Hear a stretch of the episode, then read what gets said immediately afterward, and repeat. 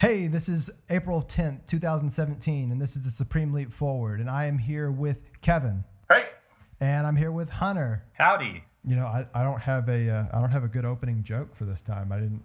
All I can think about is just how fucking miserable everything is. Um, I'm also like three Benadryl deep, so I don't know what's gonna happen. it'll make it all the best. Those, those that's the only drug I take.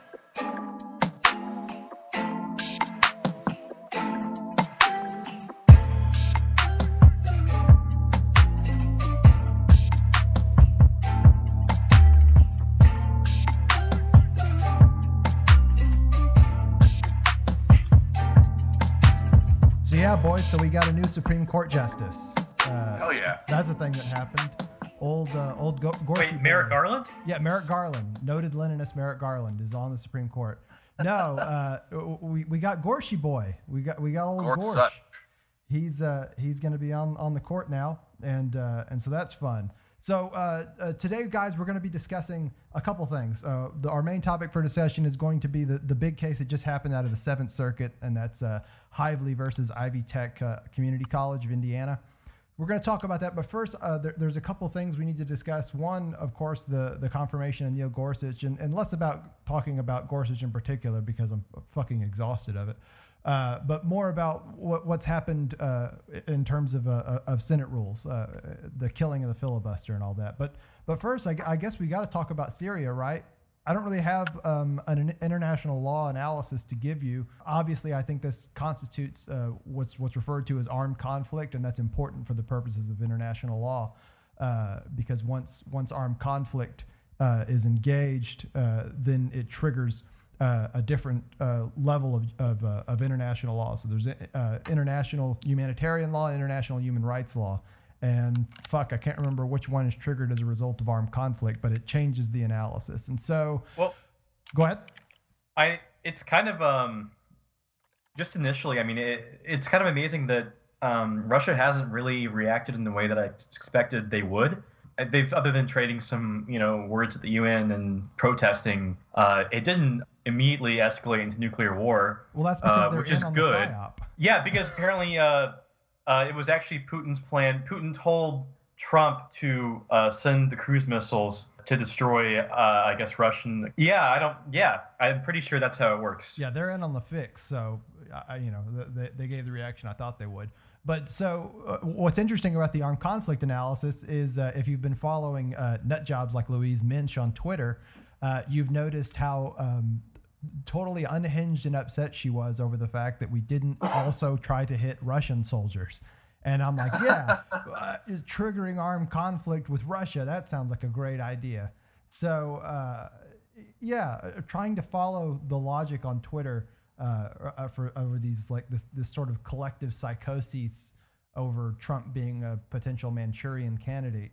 Uh, it, it's it's really difficult to follow. All I can tell so far is they're really upset we didn't kill a bunch of them, and so. Uh, But also that they're upset that we didn't kill a bunch of them, but also that uh, I guess if we if we launch uh, Tomahawk cruise missiles um, because Trump feels weak, uh, then it was actually it's still probably still playing in the Russians' hands, and that's why yeah that's why uh, they haven't you know called like a special you know Security Council meeting or anything like that. yeah. How many people did we kill? Because the only It was like eight or what or something, wasn't it? Yeah. Well, we yes, killed. I, we, I, I read uh, it was uh, three soldiers and four kids. Well, so so what I read, uh, and I guess this was from uh, Syrian uh, news agencies, but what I had read and I think posted, uh, never stopped posting, is uh, nine nine civilians, uh, four of which were children. But I didn't read how many, what would be designated as enemy combatants were actually were actually killed. Obviously, the plot of land, the airstrip that he was trying to hit, we didn't do any damage to at all, and they were still Yeah. using it the next Right day. back up and running like the next day. Yeah. So that was effective. Uh, We just hit the human shields. Looks like.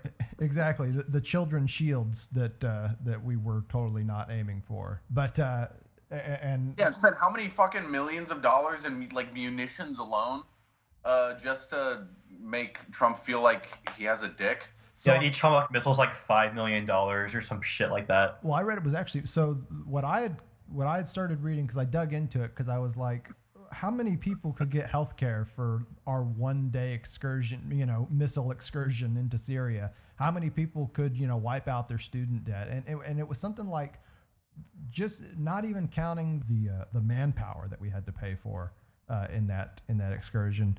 It was something like eighty nine million dollars just to just to launch the missile, just to procure for weapons procurement and for the purpose of like sending them there, like the the raw materials it takes to do that. Not talking about you know how many people Yep. we had to employ just for the All the purpose of- infrastructure to make that possible, where you can just send 50 Tomahawk cruise missiles when you feel like it. Exactly. Like i if we didn't have a military who had the capability of sending 50 Tomahawk cruise missiles to fucking nowhere, then we could all have health care and we wouldn't be in this fucking position. But, uh, you know, I, I, I wanted to be able to kind of just juxtapose that a little more uh, uh, coherently. Uh, and I, of course, wasn't able to because our entire economy is sort of intertwined in the military industrial complex. And there's not really a way Yeah. to like sever uh, this one excursion and, and then juxtapose that against like you know how much does it cost to give Texas health care or you know w- uh, so anyway it- it's just sort of interesting um, I I- think kind of as it develops and as uh, the UN investigates whether or not Assad actually did uh, gas his own people which I mean he probably did he is a rat bastard uh, Yeah. but Yeah, total piece of shit. but, But, uh, yeah, I mean, whatever, whether he did or did or not, you know, I, you don't have to defend Assad to question the validity of the evidence that you know Trump's putting forward. exactly Uh, but yeah, so I, I I've I've heard I don't know I've heard some like the British a former British uh, ambassador to Syria went on BBC and was saying that he feels that it uh, it was more it, it, it wasn't uh, like a tactically productive move for Assad to gas his own people. So in his mind, it makes more sense that uh, it was likely an accident. He accidentally hit a, a store of chemical weapons.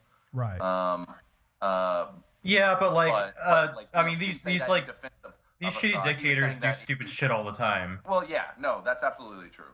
But but like right, but this but you know his argument wasn't in defense of Assad being a good guy. It was just like I you know the evidence that they're putting forward doesn't make sense to me. Right. And Corbyn kind of said the same thing, right? I mean, Corbyn, his statement on the thing was like, we need to let the UN do its job. Like, right, invest. Yeah, and he also he also said that he thinks that Israel should be uh, wiped into the sea. I, I think.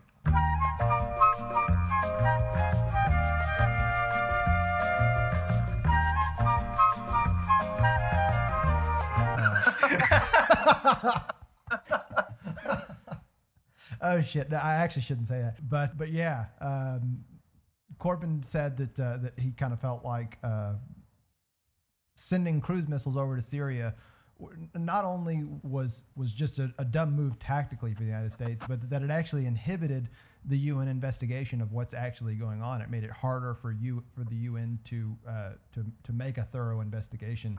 Now that Right. now that there's like more um, assertive armed conflict, and, and and we should be clear, armed conflict between the U.S. and Syria had been going on for a long time. Obviously, it was going on under Obama. You know, for oh yeah, it's been a proxy war for yeah, Yeah, for mo- years and years. most of his second term. So I mean, Yeah. I, I mean, he he's been bombing the shit out of him forever. So so you know, no uh, no no quarter for him either. But but the the main difference between uh, Trump and Obama on this issue is is Dick waving. well, dick waving. there, there's certainly yeah, that, so. but but it's also what's the stated goal here, and is, is Trump hasn't come out and said it necessarily, but but sources within the White House are saying that the stated goal internally is regime change, right? And so that's that's a marked departure from at least what Obama was was was telling us in public. Obama was never advocating for regime change. Uh, was never advocating for, for boots on the ground. He loved his drones. Right. Yeah, he loved. Well, he let Assad cross the red line. So Yeah. And, and so this is certainly a, a somewhat different situation, um, and and it's certainly a uh, uh, a much larger step towards all-out war between the United States and you know an, another another country half a world away. So um, I don't really know what's going to happen, uh, and I don't know whether the UN uh, Security Council is going to be able to continue investigating uh, effectively whether or not Bashar al-Assad actually did gas his own people. I don't know if they'll be able Yeah. to continue investigating, you know, whether Russia was somehow complicit in that in that fact. Uh, It, it, it just seems almost impossible in the year 2017 to like uh, trust any of these institutions when you you know it's like it's like it's like remember like the reporting from Aleppo or you know more importantly going back like uh, you know it's just it's just how do, how do you trust any uh, government reports? I mean I, I don't know I, I think like honestly like the be- like our best source for what's happening in Syria is probably Piss Pig Granddad um, for like accurate info. send um, money and arms to piss pig granddad. I think he's coming back soon. Bless. Yeah, uh, he is coming back, and he was like the only force for good in Syria, as far as I was concerned. Him and the Kurds. Yeah, they can nuke it. Fuck And- him. yeah. And you know, you know, him and his uh his comrades, of Wait, course. yeah, he was in Uh, he was in the YPG. Seemed like great guys, and uh, they they weren't affiliated with the uh, what is the PKK, right? The the the Kurdish. Freedom Wink, wink, Fighters? nudge, nudge. Yeah, he they- he they were uh, not officially affiliated, but uh, certainly had some uh, some common uh, some common goals. So um, I, I don't have any you know ideas for solutions, and I'm I'm fairly uneducated uh, on uh, on on Syrian politics. Uh, Yeah. But my position is like, just ask you know the PKK what the fuck they want and give it to them. If the PKK says send us a million dollars, then send them a million dollars. If they say send us you know 50 Abrams tanks, then just fucking give it to them. They know what they're doing, and they're fighting Yeah. for they're fighting for good over there. So Yeah, I mean, the my, only good fight. yeah. So my position is just ask them what they want and give it to them. Uh, It's it's one of those things where like I, it's hard for me not to just say like you know maybe we shouldn't. Uh, I, I'm generally always against any kind of interventionism, up to and including like arming groups, just because that seems like a really fucking. It, it never fucking seems to turn out well uh, at all. right. Um, so it's it's hard for me to even like be able to to as much as I as I as I agree with the the YPG and I and how much I love what they're doing in Rojava, it, it's still hard for me to be like, uh, fuck yeah, U.S. Special Forces, um, and like airstrikes, uh, you know, no matter what. I mean, even if they're fighting like fucking evil, goddamn like Al- ISIS or Al Nusra or shit like that, I I don't know. I, I guess I guess I'm a hypocrite because like I, I guess I am kind of okay with the status quo of like, uh, if the fucking CIA wants to send them some fucking boxes of weapons, I guess I'm okay with looking the other way for that very specific cause, but I don't feel good about it. Well, I, I guess I should I guess I should be clear because uh, I, d- I don't think there's an American solution here at all. Like I, I don't I don't even Yeah. though my my comment that you know we should just arm the PKK to the gills because uh, you know I, I think that of, of all the bad you know options that America could make, that that's probably the best of them. But the the reason I offer that is because even though I think there's no American solution, America's going to try to find one. I mean, just because I think there's no American solution at all, Trump's going to try to find one. And if it wasn't Trump, it would have been Clinton. It would have been anybody. Anybody that's going to be president is going to think that there's that. And even Bernie Sanders, to an extent, uh, said he's you know is not Yeah. non-interventionist. I mean, he was uh, in support of uh, the war in Afghanistan. So, uh, Yeah. so I mean, pretty much anybody that's going to be over there is going to assume that there's an American solution because the you know received wisdom up there is that America is a is a force for good in the international community, and Yeah, I don't think that's accurate. But if we're going to make a decision about what to do over there because we think we should make that decision, then arming the PKK seems uh, seems to me the the least bad decision we could make. yeah, but I, I mean, I love theory crafting and like, uh, you know, whatever. But I mean, we uh, the, the real solution is uh, uh, that America's going to come up with when push comes to shove. I think is Turkey buys a lot of parts for uh, you know their F-16s. They have like 500 of them. They're our NATO ally. Um, we will ultimately, they will ultimately probably just roll through and kill all of them. Um, that's my cynical prediction, and we'll look the other way. We're just using the Kurds right now because they're fighting ISIS, and I don't, I don't see, I don't foresee good things for uh, the Socialist Project in Rojava, and I hope I'm very fucking wrong, but Yeah. I'm afraid for the future for them. Yeah. So m- moving on from uh, from from that. Oh, and, and before we move on, I just want to say to uh, to anyone who's offended by gulag jokes on a podcast where the logo's a hammer and gavel, uh, sickle. I don't know what you Gavel expected. Yeah, yeah, gavel and sickle. I, I don't know what you're expecting. Uh, but go fuck yourself. So gallows. no one's ever heard of gallows humor, gulag humor. Like that. That, that just seems like. Uh, it just seems like a. You know, it's fair game. I mean, this is dark comedy. If you don't like it, don't come to my show. Obviously, we're not sending people to gulags, and we don't advocate for it. But I mean, for Christ's sake, uh, except for that guy that complained about it, I advocate sending him to a gulag. But, uh, It's a fucking joke. Yeah. Anyway. Let's so, so yeah. move on. Uh, moving on from that, we move to uh, Antonin Scalia, uh, the ghost of Antonin Scalia, and uh, the fact that uh, uh, Neil Gorsh has taken taken his place on the Supreme Court. And uh, I heard him. Uh, the, there's a uh, somebody in the hearings asked him how to pronounce his name. He he pronounced it. it he he apparently says that his name is pronounced Gorsuch. so he Gorsuch. so he says Gorsuch, right? And Gorsuch. And Yeah, like two two hard syllables. Gorsuch. well, right, but I call him Gorsh because he's an idiot. But uh, but uh, so but what's interesting about that? Uh, so so it, it's it's Gorsuch, right? So I listened to the Federalist podcast because I hate myself, and they call him Gorsuch, like Gorsuck. and and I listened to two fucking episodes in Self Harmed, but and they called him Gorsuch in both of those episodes. It was really strange.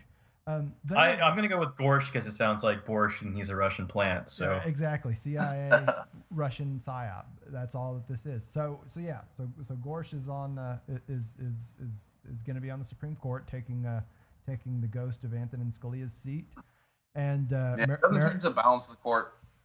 Merrick Garland uh, returns to the Gulag, from whence he came. Yeah. yeah, we'll never hear about that guy again. I don't think. Yeah, Yep. we, we Yeah, probably nobody won't. will ever hear his name again, uh, ever again. Well, because But he was yeah, I totally mean, so- so- before.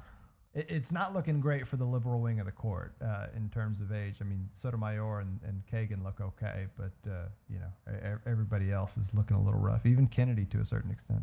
So, uh, so yeah. Yeah, but Gorsuch came into office um, on the heels of the death of the filibuster. And that's the big point here because we're tired of talking about Gorsuch, but the fact that he's been confirmed uh, does does make sort of an interesting point about the way Supreme Court justices are going to be handled in the Senate going forward. So, uh, and we talked about this last episode. I said that it would be incredibly short-sighted of Mitch McConnell to nuke the filibuster because uh, it's going to be difficult to put that back to you know to close up Pandora's box once he does that. Yeah. So at the end of 2000 you know 18 if it, if it or, or 2020 uh, whenever if it looks like the senate is going to shift from republican control to democratic control then he's going to have to come to terms with that decision. And so then he's going to have to either make an then he's going to to make another decision. He's going to have to decide to either try to reintroduce the filibuster just before the democrats take control of the senate or he's just going to have to live with the fact that now democrats are going to be able to confirm supreme court justices I- by a simple majority I, I, I think I think the filibuster's fucking gone. Um, I, I have I have three levels to this. The the highest and most woke level uh, that I truly believe with is to uh, abolish abolish the fucking Senate. Yeah. Uh, it's an anti-democratic institution. Uh, it's completely unrepresentative and is designed to uh, not reflect popular will by design. Yeah. Uh, so not a fan. Uh, and also the filibuster sucked too. Um, I don't Yeah. Think you should have need 60 votes to pass something through. Um, as much as that's helped more centrist to left causes, um, it seems in the past, um, the fact remains that you can't you can't. I, I would be just as if not more upset if say they were going to pass fucking single payer, or I mean remember uh, uh, the ACA um, back in you know like 2009 when they were going over that. You know when when you know liberals or left side have to get 60 votes, it's a it's a fucking nightmare to round that up. You Right. know when when you need to do that.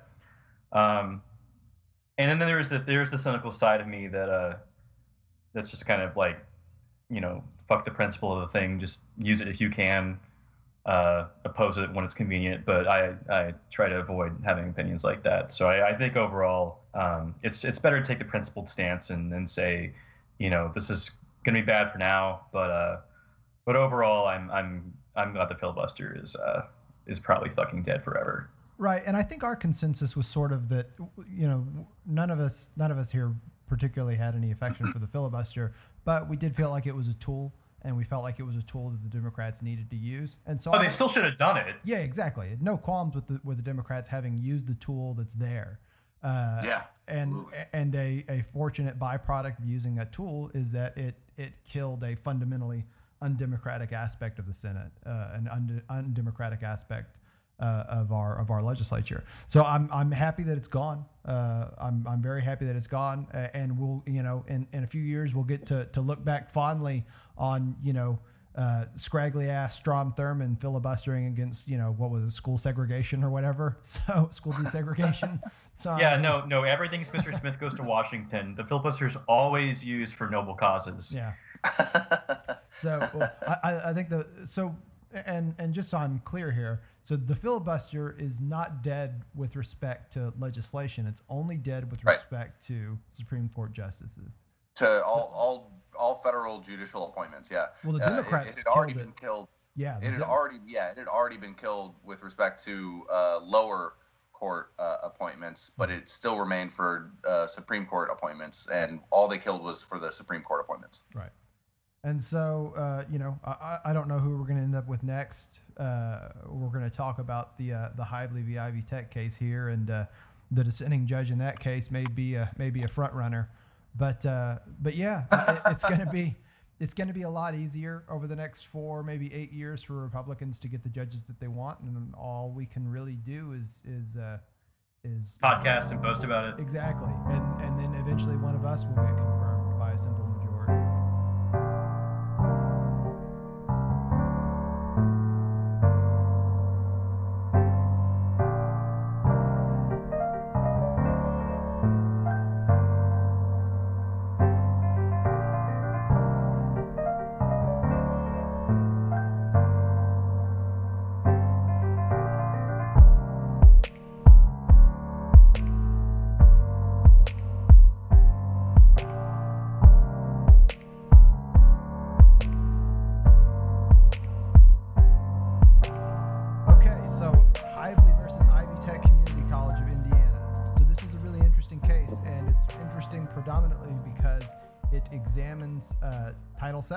and Title VII is something that we referenced uh, back in our Gavin Grimm episode uh, when we talked predominantly about Title IX, but there was a Title VII component of that case that we didn't address, and here we are now. We get to address it. So uh, at the outset, before we get started, I just want to read what Title VII says. So, Title VII of the Civil Rights Act of 1964 says It shall be unlawful employment practice for an employer to discriminate against any individual with respect to his compensation, terms, conditions, or privileges of employment because of such individual's race, color, religion, sex, or national origin. And so, in that language, the thing that we're really focusing on here today, and the thing that has been predominantly litigated, uh, has been, uh, at- least in the last last 30 years or so, has been sex. Uh, what does that? What does sex mean in the context of Title VII? A number of cases have analyzed it, and uh, this is the most recent case. And this case is important because this particular case has caused what's referred to as a circuit split. And the Supreme Court thinks that their only function these days is to mediate circuit, uh, circuit splits. And so now, now they have one. Now they have a nice little circuit split on what uh, Title VII means uh, for the purposes of, uh, of sex discrimination. And so, uh, so there was, there was initially uh, this Ex- well, explain what uh, explain exactly what you mean by a circuit split. Oh, okay. So yeah. So so we have uh, how many freaking circuits do we have? Do we have eleven? We have eleven circuits. 69. Sixty-nine circuits. 420. 420 circuits. Uh, all 420 circuits. So all 419 circuits believe that uh, sex discrimination uh, excludes sexual orientation discrimination. So uh, all all, all it's, it's 11 circuits, right? For the love of Christ. For the There's purpose of- 13. Uh, there is a 13 appellate courts. There, oh, because because there's also the DC circuit and Yeah. uh, oh yeah, well whatever the heck. 12 regional and uh, 12 regional in the DC. Yeah. Yeah. Okay.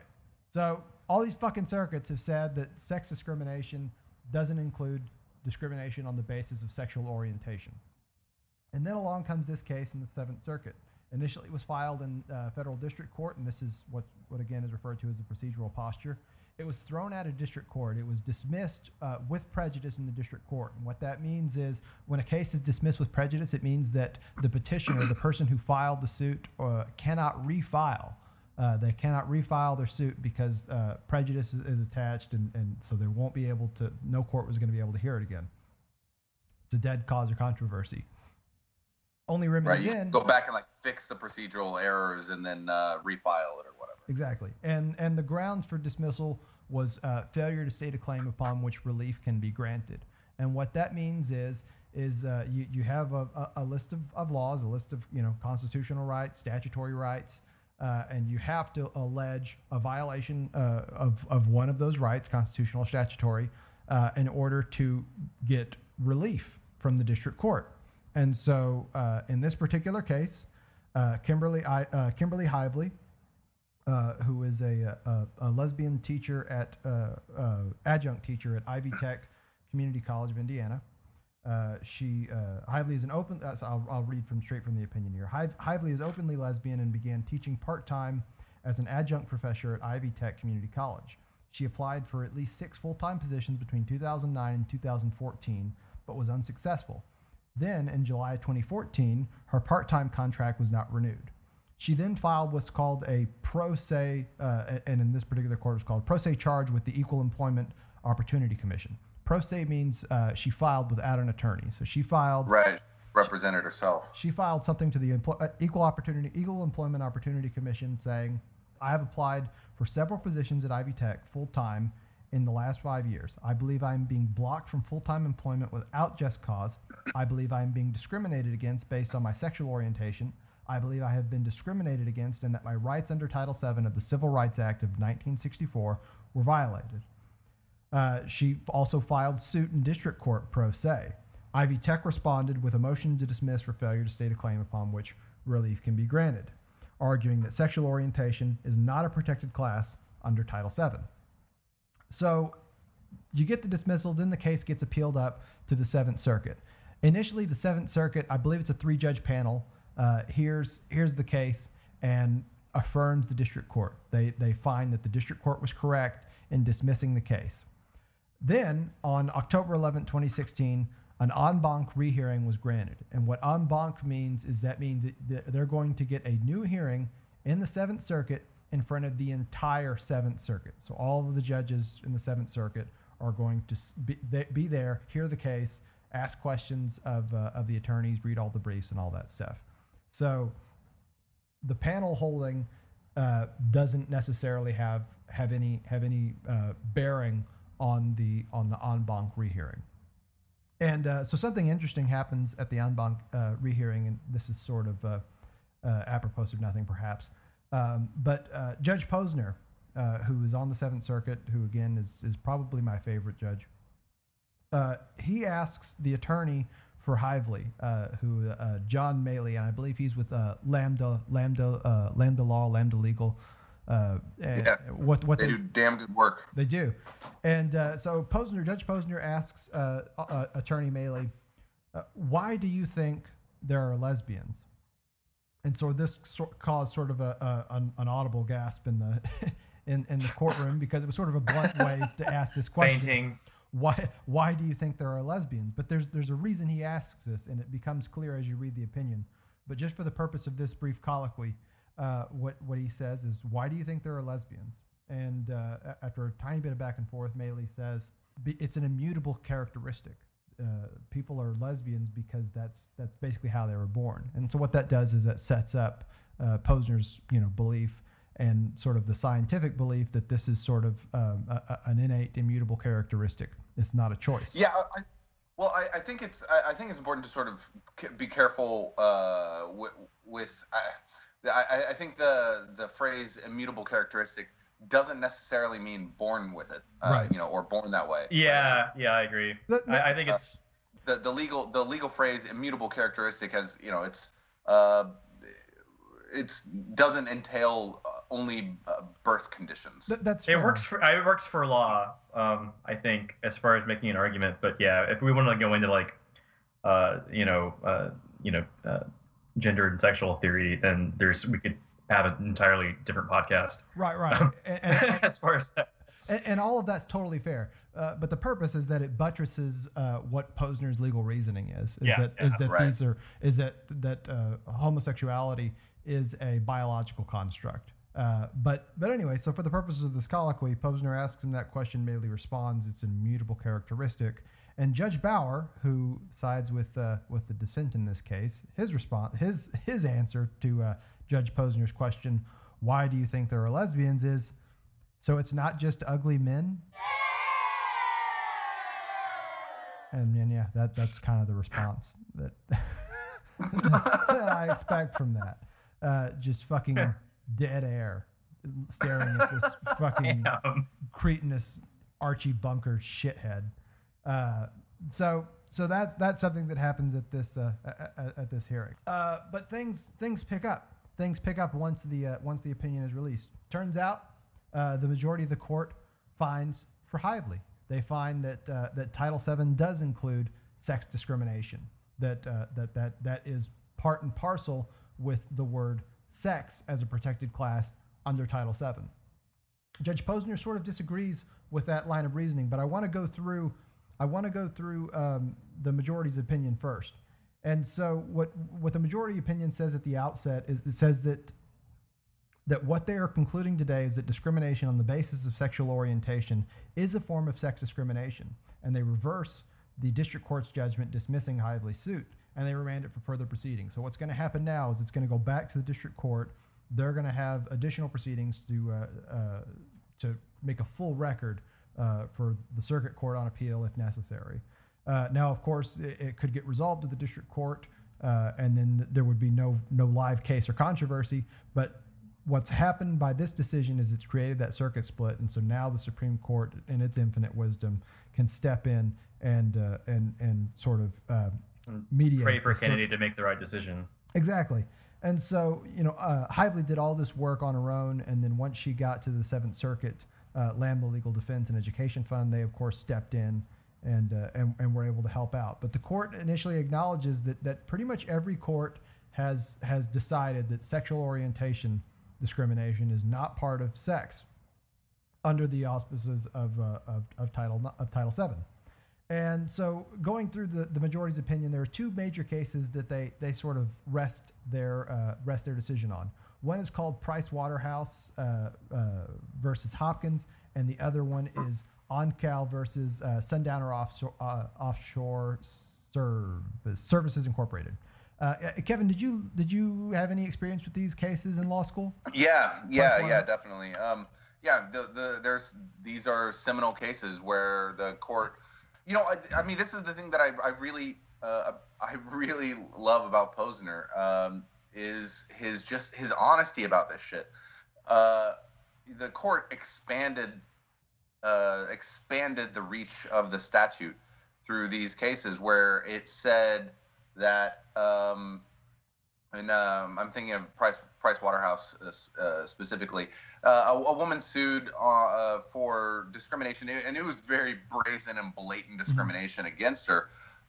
But it, you know, like it was her employer was saying you need to act ladylike, and she and uh, saying that she's too butch, too masculine, Too too macho. uh, to not conforming to uh, gender stereotypes, Mhm. um, and uh, totally blazing and blatant, uh, brazen and blatant uh, discrimination. But uh, the employers, one of the employer's defenses was, yeah, but you know, the uh, we're not saying that she shouldn't be a woman. We're just saying that she should act like a woman. right. Um, and so the you know uh, the the statute only prohibits sex discrimination, not gender uh, expression. Expression. Yeah. Um, and so the court uh, finally, you know, it appealed all the way up, and the court said no, actually, uh, sex discrimination includes gender uh, gender stereotypes. Right. A, a failure to conform uh, to sex stereotypes. And so Exactly. So yeah, so and, and and all that's all that's totally right. So what happens in, in Price Waterhouse or uh, Price yeah Price Waterhouse is uh, uh, it's it's a it's a woman who's an who's an attorney at this law firm and she wants to be partner and she's denied partnership because she acts according to the other partners too damn macho. And so the Supreme Court says that this violates Title VII because the because of sex language in Title VII includes failure to conform to sex stereotypes. Uh, other things that the girl was told besides that uh, she needed to she acted too macho was that she needed to uh, take uh, some charm school classes wear more makeup dress more feminine things like that all those things were uh, were things that she You know, perfectly reasonable things for an employer to expect of its employee. well th- those were all like classic gender stereotypes sex stereotypes uh, specifically that she didn't conform to and so what price waterhouse says is that if sex or any other protected characteristic is a motivating factor for any employment practice, even though there uh, there may have been other motivating factors, the employer is liable for committing the unlawful practice. Congress steps in and allows the company to offer uh, other motivating factors, so those non-sex uh, based factors, uh, as a means to mitigate down their liability. And the burden is on the employee to show that the employer actually relied on uh, on gender in making its employment decision. And so that's that's Price Waterhouse. And so yeah, so the other case was uh, wa- was Oncale, and and Judge Posner kind of takes umbrage with uh, the majority's usage of Oncale uh, in his concurrence, but but the majority goes over it in some detail. And so so in Oncale, what you had was uh, an instance of same-sex sexual harassment. So this was uh, a, a man harassing another man, uh, uh, and and things that he was subjected to. He was he was uh, forcibly suggest, uh, subjected to sex-related humiliation uh, and even physically ass- assaulted. And so, what the Supreme Court said in that case was same sex discrimination is actionable, but only because of sex, not sex orientation. And so, what was happening was, is you had a man in Oncale uh, discriminating against another man on the basis, much like in Price Waterhouse, of his failure to conform uh, to the sex stereotype of, of sort of being being a male, being macho, uh, doing whatever he needed. But of course, the facts in Oncale are are are, are grisly by comparison, uh, given the nature of sort of the physical assaults that he that the person had to endure. And so then going through uh, going through uh, Price Waterhouse and Oncale, they get to, to Loving, and Loving versus Virginia is, uh, is is a very important case, and that was decided in uh, uh, by the by the Warren Court. Uh, Judge Justice Earl Warren wrote the majority opinion, and what Loving does is Loving strikes down anti-miscegenation laws, laws that said uh, black man uh, can't marry a white woman, vice versa. And so, and so, the, and that case is important because that's also a case that the Supreme Court relies on in its in its decisions regarding um, uh, uh, same-sex issues going forward. And so, what what the Seventh Circuit decides is the question before us is not whether sex orientation discrimination should be added to Title VII. It's whether it's already there. Okay. And it is. I, at the risk of getting my, ahead of myself, I mean, if if sort of, uh, I don't know, the, the way that the progression of, of society moves along, I mean, if you can, if you can talk about, uh, if it's if it's generally understood now by reasonable people that uh, people who are transsexual, gender expression, sexual orientation, uh, you really don't even have to change the law on any of this. You don't have to pass anything else. You, you can easily interpret sex as covering all those aspects. right. Yeah. Right? Yeah, absolutely.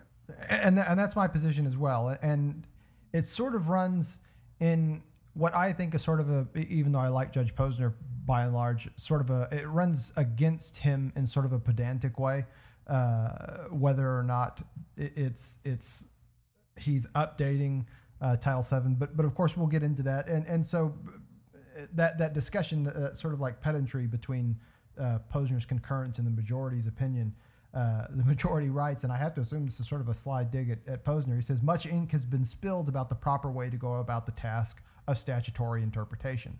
And statutory interpretation, how Title VII is, in, is, is going to be interpreted, that's the brunt of, of everything that Posner talks about in his concurrence and also the dissent. And so uh, the, the, the Seventh Circuit, the majority, the, the majority decision uh, makes much of the fact that the agency that's most closely associated with this law, in particular Title VII, the Equal Employment Opportunity Commission in 2015, announced that it now takes the position that Title VII's prohibition against sex discrimination uh, encompasses discrimination on the basis of sexual orientation. And so I have to wonder, boys, uh, given what happened in Gavin Grimm's case when uh, the the relevant agencies dis- withdrew the advisory saying that uh, the that schools did had to accom- did have to accommodate uh, transgender students uh, in, in in in certain ways. The fact that those agencies withdrew that ad- that advisory, I wonder if the Equal Employment Opportunity Commission under Trump, if they were to withdraw that same uh, 2015 opinion, if uh, if that would have any effect on on decisions in the future from the Seventh Circuit on rehearing uh, or uh, the Supreme Court.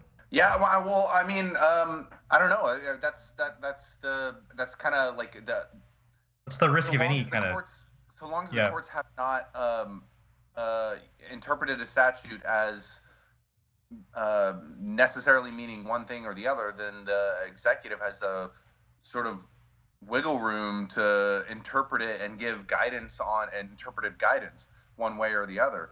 And seems like they have they have the the room to you know say that it's uh, can be rightfully interpreted um, uh, one way and then also reverse course and say it can be rightfully interpreted the other way. But once the courts have said no, it is rightfully interpreted uh, this way, then uh, the then Trump's administration wouldn't have the legal room to withdraw that. Right. And so, you know, we, we talked a little bit about the facts in Oncale, the facts in Price Waterhouse, and one thing that we don't get to have a uh, in-depth discussion on here is uh, the facts in Hively, the facts in this case. The facts weren't fleshed out at the district court. So what happens in the Seventh Circuit decision, because they don't have those facts, the Seventh Circuit just presumes facts uh, in the light most favorable to the petitioner. And the Well, reason- right, right. It- it- that's because this is a summary judgment. right? Exactly. Yeah, it's, it's a dismissal. Dismissal is prejudice. So the Supreme, so the Seventh Circuit has an obligation to view the facts in the light most favorable to the Right. person who who was, right was right, because the person right because the person came to court and said hey i have this claim and the court uh, and then the employer responded by saying even if everything the plaintiff says is true the law does not protect her and the court said you're right and threw her case out right. and then she appealed it. So the appeals court is saying is do, is looking at the record under under those lights of saying even if every single thing she's alleging is true, so uh, interpreting everything in the light most favorable to the plaintiff, does the law grant her a remedy? Exactly. Right. That's what the the that's what a uh, summary judgment determination is is um, is getting at. Right. So the court says uh, that Hively, that this case represents the ultimate case of failure to conform to the female stereotype, at least as understood in a place such as modern America, which views homo- heterosexuality as the norm and other forms of sexuality as exceptional. And so when I read Price Waterhouse for the first time in law school, that was my position when when when my professor tried to explain to us that that somehow sexual orientation wasn't included in that it blew my goddamn mind Yeah. It didn't make any fucking sense. It does not make any goddamn sense. If you're gonna say that gender stereotypes uh, are included, but non-conformity sexual orientation is not included, yeah, I mean, here's the argument. Here's the the argument that they make that it's not included.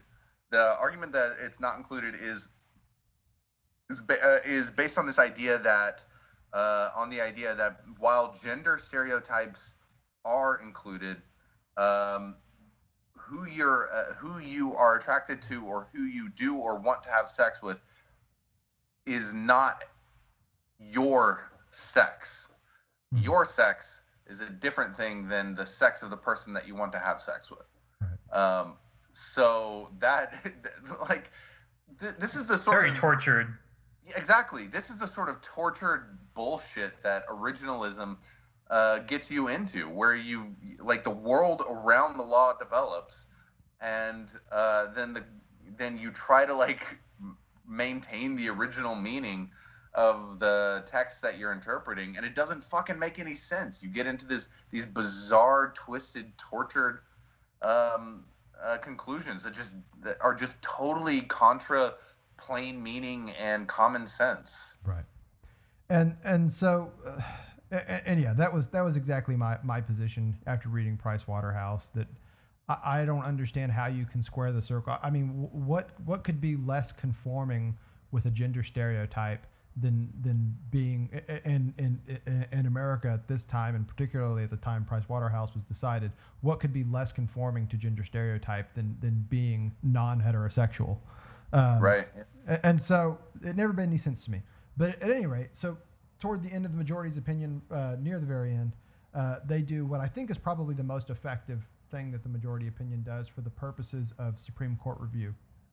And what they do is they run over all of the all of the recent cases since 1996 that have addressed the issue of, uh, of, of homosexuality, that this, the, uh, where the Supreme Court has addressed the issue of homosexuality. And there's a theme to every one of these other than homosexuality. So the first case that the Supreme Court references a case called Romer v. Evans. And in that case, the Supreme Court held that a provision of the Colorado Constitution forbidding any organ of the government in the state from taking action designed to protect homosexual, lesbian, or bisexual persons violated the federal Equal Protection Clause. So, bam, they struck down this Colorado uh, this provision of the Colorado Constitution as uh, as as violative of the Equal Protection Clause because it discriminated against uh, people who were homosexual. And so that was decided in 1996, written by a guy named Kennedy, a justice named Kennedy. That's Hmm. important here. So following uh, following Romer, there was a case called Lawrence v. Texas. This is sort of a famous case. Uh, the court found that the Texas statute criminalizing homosexual intimacy between consenting adults violated the liberty provision of the Due Process Clause. Again, that That's Lawrence v. Texas, right? Lawrence v. Texas. That case Yeah. decided in 2003, written by a guy named Kennedy. Then You know what? I I remember. So sorry to interrupt Yeah, you. yeah, yeah.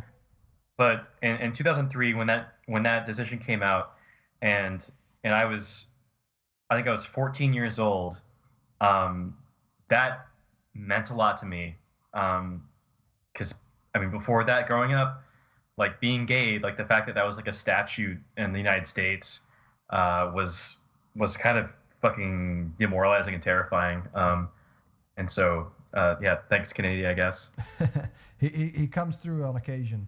Uh, and so following uh, following Lawrence v. Texas was uh, was another case, another famous one called uh, U.S. v. Windsor, decided in 2013, and uh, and Windsor addressed the constitutionality of the portion of the Defense Against Marriage Act (DOMA) that excluded same-sex partner from the definition of spouse in other federal statutes. Uh, and so what they said was that that part of DOMA violated basic due process and equal protection principles applicable to the federal government. U.S. v. Windsor. That was decided in 2013 by a guy named Kennedy. So then finally, we get to the case Obergefell. We've talked about it a couple times. Obergefell is the case that, uh, that decided that the right to marry is a fundamental liberty right protected by the due process and equal protection clauses of the 14th Amendment. And what they say, uh, what was what was said in, in Obergefell was, it is now clear that the challenge laws burden the liberty of same-sex couples, and it must be further acknowledged that they abridge central precepts of equality. And that line, the majority opinion in that case, written by a guy named Kennedy. And so that's important because old Gorshy boy takes over for the ghost of Antonin Scalia. Obergefell. Yeah, he, he ain't gonna rule in favor of uh, reinterpreting uh, the Civil Rights Act. He, he's not, and and and that's fine because Obergefell was a five-four decision, with Kennedy Yeah. swinging in favor of of uh, of, of of of same-sex same-sex couples, and so what I think that the Seventh Circuit is doing here, and I, and I probably didn't have a choice, but it's interesting the way that they do it one after the other. I think what they're doing is they're signaling to Kennedy, they're signaling to the Supreme Court, and they're signaling to the rest of the circuits that hey, Yeah, following Obergefell, following uh, Windsor, following these decisions, the tide has turned. We're already interpreting the Constitution. We're already interpreting statutes as if it includes sexual orientation. Even though the framers had no, they, they would have, you know, hung anyone they saw, you know, that, that they suspected of being homosexual. But we have interpreted the Constitution, we've interpreted statutes to include uh, sexual orientation, even though our racist shitbag framers did not include that in uh, in their in their rationale uh, whenever they created these founding documents. And so, so yeah, this is yeah. Pretty direct appeal to Kennedy there for sure. Exactly. Uh, and so I, I- think that that's going to have a huge effect. Uh, before we get into Posner's opinion, I'll, I'll be predictive here. Um, I think the district court probably still rules in favor of Ivy Tech. Uh, I think it comes back up to the Seventh Circuit. I think the Seventh Circuit finds for Hively, uh, and then we get uh, we get our we get our Supreme Court case. We'll probably get the Supreme Court case before it actually gets uh, gets up to the Seventh Circuit again, uh, only because now there's a circuit split, so the Supreme Court doesn't have to wait for the district court case to finish necessarily. The Supreme Court could come in now since there's already a split because the cause or controversy is that the Seventh Circuit has said that sex orientation is a is part of uh, of Title VII, and so that brings us. Damn, that's that's what all the conservatives were fucking afraid of, wasn't it? It, it So- really Yep. is, and so and so they're Slippery fucked slope, now. guys. They're they're fucked now. Uh, if it, if this goes to the Supreme Court, I don't have any problem, provided everyone that's there now continues to stay alive. I, I, feel very confident saying that we'll have another five four decision in favor of of of, uh, of finding that sex orientation is uh, is part of Title VII, and therefore sex orientation, whether it's distinct from sex or a part of sex, and I assume it will be a part of sex, is uh, is going to be a protected class for the purposes of Title VII. So uh, so I Or, think we'll- or Ginsburg dies, and we get another conservative Supreme Court justice, and they send me to mandatory gay rehabilitation camp. Yeah, like uh, uh what's it in uh, Mike Pence's uh, government gay oh yeah, rehabilitation your camp. gay your gay conversion, your your shock Yeah. shock therapy gay conversion. Send you to shot. Yeah, exactly. That No, would- uh, Literally, no, I'm into that though. So That would- yeah, little do they know. And I'm the asshole You're for actually making getting a off on gulag it. joke. God damn it. And Mike Pence is fucking shocking people in real life, but I make a gulag No, isn't there a uh. East? Um, who, who did it? Isn't there an East uh, European country who's uh, just Chechnya, uh, created some concentration camps for? Yeah, Chechnya. Chechnya. Well, Yeah. actually, they said, well, they have to create the gay concentration camps, um, but there are no gays in Chechnya. See, both are true. Yeah. Well, uh, they, they wow. Well, and so and the ones that are left are going to just be recruited into their like Chechnyan fight club that they that they do over there. Uh, th- Mm. that's a real thing. You can Google it, Chechnyan Fight Club. Uh, that that is an actual thing. So um, so that brings us to uh, to Judge Posner's concurrence. And so uh, I- I don't know if we've ever said this before, but but concurring opinions don't have um, prime the weight of primary authority that a majority opinion does. This is just additional rationale for arriving at the same result, right? This is just Right. one judge saying, "I think that the result is correct, but I got there a different way, or I got there the same way the majority did, but also this way." And so what what Posner is saying here is that I got there uh, sort of a different way. And so yeah, uh, and, the, and, the, re, and the the purpose behind a concurring opinion is kind of the same as a dissenting opinion. Yeah. It's sort of it's you're you're you're putting a perspective or a rationale down on the record for later um, for for later parties to different cases to cite to as saying like here is uh, an opinion or perspective that held sway with at least one or two or three or four uh, members of the court. Right. And so what what Posner opens up with is is and like we said at the outset that this this really does come down a lot on on judicial modes of interpreting existing statutes. And so what what Posner says is he's he he's identified three modes of interpretation here. He doesn't create any of these. These are just the three modes that he's personally identified. And one, the first mode is uh, the meaning of the statute uh, as intended by the legislators, based on the plain language of the statute. The second is the unexpressed intent of the legislatures of, of the legislators, and and he he uh, illustrates that by way of an analogy that we'll get into. And the third and the most important uh, uh, mode of interpretation for the purposes of this case, he refers to as something called judicial interpretive updating. Okay, and we'll we'll get into what that means, but first. I just kind of want to go through these a little bit more in depth. And so th- that first one, uh, the meaning intended by the legislatures, uh, Po- Posner talks about it, and, and this is one of the great things about Posner is he's he's he, he's got this this wit, this humor to him. Uh, he says, uh, I, "I look at the, the the meaning of the statute based uh, as intended by the legislators, based on the plain language. Knowing English, I can usually determine swiftly and straightforwardly the meaning of a statement, oral or written, made to me in English, not always because the statement may be garbled, grammatically in- intricate or inaccurate, obtuse or complex, or beyond my ability to understand. And so that's a that's a nice dig at uh, at our shithead legislators. And so the uh, the the second mode of interpretation he talks about is uh, the unexpressed intent of the legislatures. And what he means here is so i- imagine a uh, imagine a, a a statute that says no vehicles in the park, and that's all it says. No vehicles in the park. Okay. We understand that although an ambulance is a vehicle, that ordinance or that statute was not intended to include ambulances among the vehicles forbidden to enter that park because obviously they wouldn't have wanted they wouldn't want an ambulance in an emergency situation to abide by this you know Yeah, they're gonna arrest the EMT. exactly so so that so that's sort of an unintended intent or unexpressed rather unexpressed intent of legislators that uh, clearly they, they would not have wanted that ordinance to operate to keep emergency vehicles out of the park and finally he gets to uh, the one that we're that we really analyze here and what he says that uh, that this is what he wants to do is is give fresh meaning to a statement, a meaning that infuses the statement with vitality and significance today. And one of the one of the the, the statutes that he looks at here is the Sherman Antitrust Act. Okay, and the Sherman Antitrust Act was in, was enacted in, in uh, 1890 uh, way before there was uh, what he says is a, sophisticated understanding of the economics of monopoly and, co- and competition. And times have changed.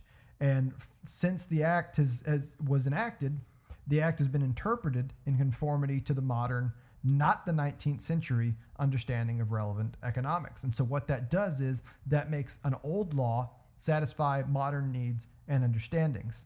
Uh, and, and what he says here is statutes and constitutional provisions are frequently interpreted on the basis of present need and present understanding rather than original meaning. And so, so this makes this makes complete sense to me. Uh, and and I, I personally don't think that it's much different than than what the majority opinion says, but but he does. But it makes complete sense to me because when I think of the Second Amendment and and and the right to bear arms, if I'm an originalist, then you get what a single shot musket, and I would actually be fine with that. I, I would have no problem with that.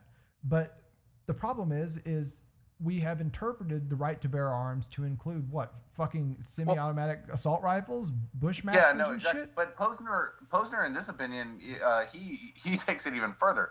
He doesn't even say that people would have individuals would have the right to single shot, shot muskets. He says that the Second Amendment spoke to uh, the right of states to Mhm. form militias, which over time evolved into what is now the National Guard, Right. and that's literally all the Second Amendment protects. Yeah. Uh, but he he's, he points out that it has evolved to apply to radically different contexts to now mean that individuals have the right to possess handguns for home AR-15s. defense. Right. And for example, in in D.C., where they they banned all handguns, um, and the Supreme Court said no, you're not allowed to do that. Exactly. And so what he calls this again is he calls this uh, judicial interpretive updating. Okay. And, uh, and and one of the things that uh, that, that he uses to uh, sort of illustrate uh, judicial interpretive updating, other than uh, other than the Sherman Antitrust Act, is is is originalism and sort of the the the hypocrisy of originalism. But uh, before he gets into that, he talks about uh, sort of the the, the history, uh, or sort of a brief history of, uh, of, of legislation, uh, legislators being confronted with homosexuality. And he talks about, uh, he says, homosexuality, male or female, did not figure in the minds of legislators who enacted Title VII in 1964. I probably did, but sorry, go on. well, in, in, in, in certainly in congressional bathrooms, it may have. Uh, but- okay, sorry, go on. but uh, but so so Posner says, "Ha- ha- had I been asked whether uh, whether I had ever met a male homosexual, I would have answered probably not. Had I been asked whether I had ever met a lesbian, I would have answered only in the pages of In the Search of Lost Time by Marcel Proust. And uh, and so he, he says homosexuality was almost invisible in the 1960s and only became visible in the 1980s as a consequence of the AIDS epidemic. And so he, it, it's not a matter of, of the fact that, that legislators in 1964 purposefully excluded sexual orientation. It's that it wasn't on their minds. And I think that, that, that there's probably a good deal of sense in that. Uh, and, and, so th- then he starts to tear into originalism. And Posner's a huge opponent of originalism, just like the three of us are. Uh, and so Posner says uh, a diehard originalist would argue that that what he believed in 1964 defines the scope of the statute for as long as the statutory text remains unchanged. Then he says, think, for example, of, uh, of, uh, of old uh, Antonin Scalia, uh, decisive fifth vote to hold that burning the American flag as a political protest is protected by the free speech clause of the First Amendment. Burning a flag, of course, is not speech in the usual sense and there's no in- indication that the framers or ratifiers of the First Amendment thought that the word speech in the amendment embraced flag burning or other nonverbal methods of communicating. And that's that that's like Posner's got him coach moment in this in this fucking opinion because that's absolutely right. Like Scalia is this was this major fucking hypocrite that employed originalism to serve his own ends, his own political mm-hmm. ends and and so it's it's just wonderful that it that it's sort of laid out there without any any fucking reverence for that shitbag. but but today sex has a broader uh, has a broader meaning than genitalia you've been born with, and this is Posner's sort of uh, reason for asking that question in the colloquy at the beginning. Uh, that scientific literature strongly supports the proposition that it is a biological and innate, not choice, like deciding how to dress. The position of a of a woman discriminated against on account of being a lesbian is thus analogous to a woman being discriminated against on account of being a woman. That woman didn't choose to be a woman, the lesbian didn't choose to be a lesbian. I don't see why firing a lesbian because she is in the subset of women who are lesbian should be thought of any less form of sex discrimination than firing a woman because she is a woman. And so, I, I, I scientifically, I, I, I can't I, am not smart enough or or or, uh, or, or read enough on this to, to make a decision one way or the other. But but this is where I think that I, I'm not sure there's a much gulf between Posner's rationale and the majority decision's rationale. Uh, but uh, maybe someone smarter uh, can explain it to me. Kevin, do you, do you sense any? you sense well, any you're certainly here? barking up the wrong tree if you're looking for somebody smarter. But if but I mean I don't know. I, I see I I see the distinction in the in the um, degree of honesty. So, uh, so I mean, I, I suppose the the lack of distinction comes from the fact that the majority is being pretty dishonest. But that's, but you know, like that's so common in the law, though. Like nobody's honest about anything. Everybody pretend everything's a fucking legal fiction. Like nobody's uh, straightforward about anything. So I mean, yeah, the uh, the majority is updating law in light of the modern world, but they're they're sort of like, you know, kind of putting their hands over their eyes and saying, oh, oh, but we're pretending like uh, this existed all along, and we just discovered it using the this these sort of uh, natural law, the language of natural law that used to be the parlance of uh, the judiciary um, a century ago. Right, and so so Posner continues, and uh, he takes uh, this is something that uh, that that will harken back to uh, to our, our, our, old boy Gorsh in his confirmation hearings. He says uh, it, it has taken our courts and our society a considerable while to realize that sexual harassment, which has been pervasive in many workplaces, including many Capitol Hill offices, notoriously Fox News, among many other institutions, is a form of sex discrimination. And so uh, so that's freaking awesome. But yeah. uh, but so that's something that, that old Gorshy boy would be less inclined to do since he feels like he can't have an opinion on anything that he might you know end up hearing.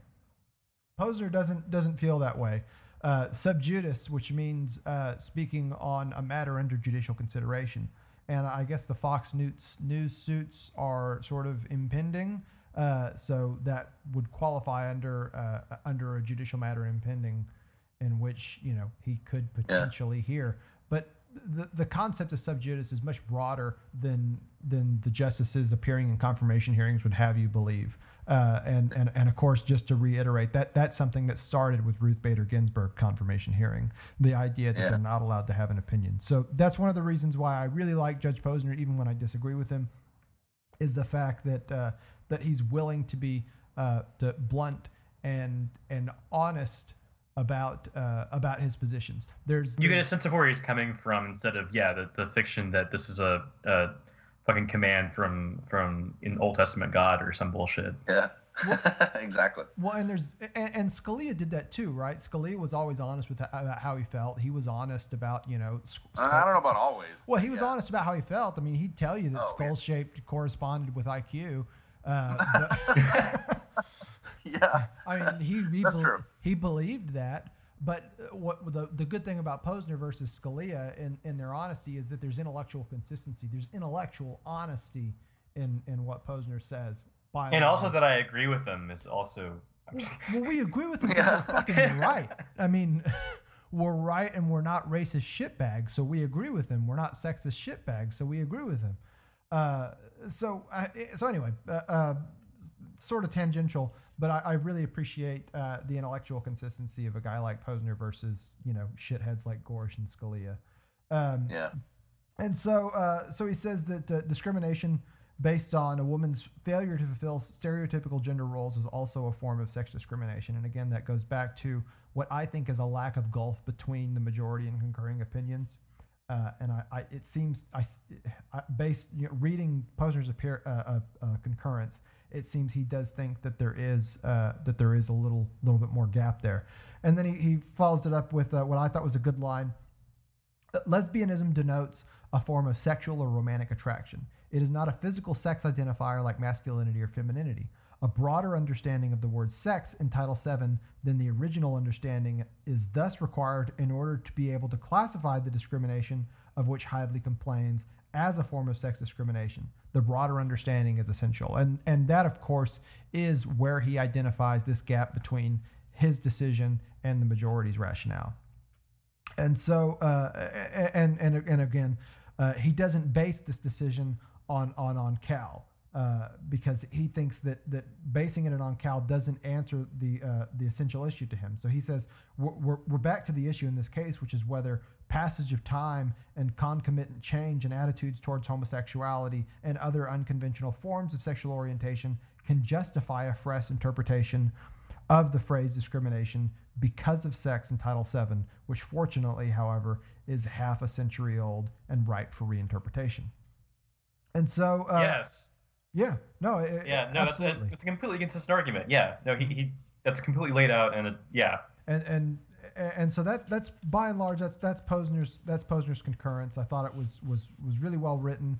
Uh, very happy with with the way he arrived at his decision. Uh, I don't have a lot of qualms with the way the majority uh, reached their decision either. Um, ultimately, my concern is is is results oriented and less rationale oriented. So whichever whichever mechanism Right.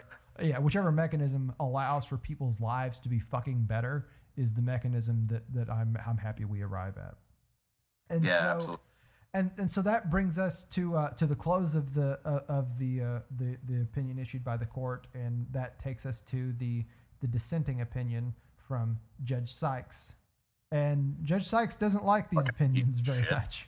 Uh, and of course, Judge Bauer, who wanted to know if lesbianism was caused by ugly men, uh, joined in uh, in Judge Sykes. Uh, and that sounds like a joke, and I guess he meant it to be a joke, but not in the fucking way it is.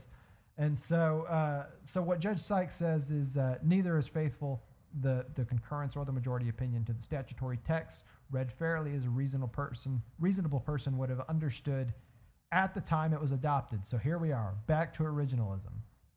The result of the concurrence and the majority opinion is a statutory amendment, uh, courtesy of unelected judges. Fuck off. Fuck off with that noise. And so, judges. yeah, and so what, what what what what Judge Sykes says is our role is to give effect to the enacted text, interpreting the statutory language as a reasonable person would have understood it at the time it was enacted. But fucking tell me where it says that in the Constitution. Where Right? Does, where does it say that's the role of the court to only interpret things at, uh, uh, under the meaning it had at the time it was enacted? It- It doesn't say that anywhere. And I fucking I dug. So I I couldn't find it in the Constitution, obviously. So I went to the only source I could find in our founding documents where this might this idea could have come from. And I, I Hamilton. It does. Marbury versus It Madison. com- no, it com- it comes from fucking Hamilton. Oh, I was making a joke. No, I know. God damn it. It should be a joke, but uh, but but he he's so it, it comes from Federalist seventy eight. Okay, uh, and so federal and and, it, and it all, it's also speaks at cross purposes. So Federalist seventy eight, what it says is, it says that it can be of no weight as a matter of repugnance to a given law that the judiciary may substitute their own desires for the intentions of the legislature. But the courts owe allegiance to the dominant and superior authority. And so what that means is is that where a later statute runs uh, in contravention to the Constitution, then then the, the court is supposed to honor uh, the, uh, the, the the the Constitution. It's supposed to honor the dominant and superior authority, which is the Constitution. But before they say the Federalist 78 says that, Hamilton wrote Federalist 78. Uh, he writes, the intention of the people in law should be preferred to the intention of their agents, the legislatures, the legislators. So I, I, I think that that's attempting. I, I think that those two those two uh, uh, quotes there kind of run at cross purposes. So Sounds like me, yeah. i- if the idea is that the, the, the, the courts aren't supposed to substitute their own desires for the tension, in, intentions of the legislature, w- fine. That's not what the court's doing here. The court is not substituting its own intentions for uh, for the intentions of the legislatures. The court is reading the culture. The court is reading the will of the people and substituting the people's desire for its racist, shitbag, homophobic legislature's desires. And so, Right? Yeah. I mean, it, like this inane, fucking irrational uh, appeal to the will of the people who wrote the law is the thing that is ignoring, uh, uh, ignoring the will of the people. Mhm. Right? Like that's the thing that's saying. I am a judge and I get to decide what this law says, and gay people gross me out. So I'm gonna read it in this super fucking strict way, narrow way that uh, doesn't give room for uh, evolving cultural norms. Right. And so, uh, and so th- this entire dissenting opinion is it rests on, you know, originalism and textualism, the the plain language of the text as it was written when it was written. And so there, there's not really much sense in, in, in digging into it uh, because it's it's exactly what you might expect. So uh, Same old. yeah, and so so what happens now? Like we said at the beginning, uh, this case is going to go back down to the district court, but of course the issue is ripe for the Supreme Court now, and uh, and they could certainly take it. And this Yeah. could this could you know Yeah, go ahead. who whatever whoever wins the district court it's gonna the other side's gonna appeal uh, to the seventh uh, seventh circuit seventh circuit's gonna rule the same way and the supreme court will um, will then hear it but or like you, you mentioned earlier they could uh, hear an appeal on one of the other Well, and so what I'm hoping is that the Supreme Court will take the case prior to resolution in the district court, and the reason is because if the Supreme Court takes the the case on the Seventh Circuit based on its statutory interpretation of Title VII, right if they take that case and they determine and the Supreme Court determines that sexual orientation discrimination is a is part and parcel with Title VII, then Right. that that guides the district court because the e- Right. even though the case is kicked down to the district court and the district court has to follow the precedent of its of its circuit, which is the Seventh Circuit, they're, they're still clearly not not at ease with the idea that uh, that that sexual orientation discrimination is part of Title VII based on you know the entire body of, of federal law up to this point. So hopefully the Supreme Court will take it and will uh, will make a decision that helps guide the district court to a uh, to an equitable resolution. And hopefully they take it before anybody else fucking dies because Yeah, and hopefully Ginsburg is taking like taking her nootropic stack and like the Alex Jones Vitality formula. Kennedy's reading Uh, Kennedy's reading the Gorilla Mindset. Yeah, Yeah, it's it, it's fine. So I think everybody's gonna be okay. What- what a fucking democracy we live in we're all just sitting around crossing our fingers and hoping that Uh, geriatric won't die. Yeah, exactly. well, and, and that's what I meant in our- in our in an earlier episode when I said that the Supreme Court justices are the closest thing we have to kings in this uh, to kings and queens in this country. Like, Yeah. like like we're hoping that this that these fucking octogenarians on this court keep breathing for another year so they can hear this case. So, so Not ruin millions of people's people's lives. and exactly shit. the the idea that millions of people's lives can be fundamentally and irrevocably altered as a result of whether or not one justice lives or dies is fucking absurd and thoroughly undemocratic. And so it's a it's a problem, but it's a problem that we can't really address. Uh, the Constitution certainly doesn't give us uh, much of a way to redress it, and that's So you know, long as this Constitution stands. Yeah, Yep. as, as long as we're on the first republic, uh, that's where we're at. Yeah, well, we're inching closer to the Second Republic as uh, as we become uh, mole people following the uh, the Russian nuclear holocaust to come. Uh, so so yeah, so that's uh, that's the episode for this week, boys. Uh, hope everybody enjoyed it. Uh, uh, thanks to Kevin and Hunter for sticking around with me. Please rate, review, and subscribe on iTunes. That shit helps so much. Uh, we want to give a mega shout out to uh, the First Mondays crew and uh, Ian Samuel who retweeted us and got us a whole shitload of uh, Yeah, that was listens. exciting. That was awesome. Uh, that, that's a that's a good dude.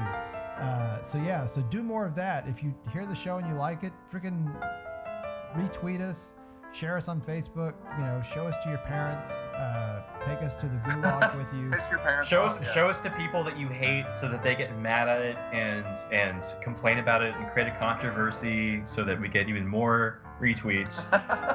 Uh, yeah. No, uh, we're, we're, we haven't we haven't made it until we get a subreddit where everyone just calls us a psyop, uh, and so hopefully that's coming. Well, I'm about three Benadryl deep and falling asleep on the mic, so I will check you dudes later. All All right. right, Bye. Till next see you, man.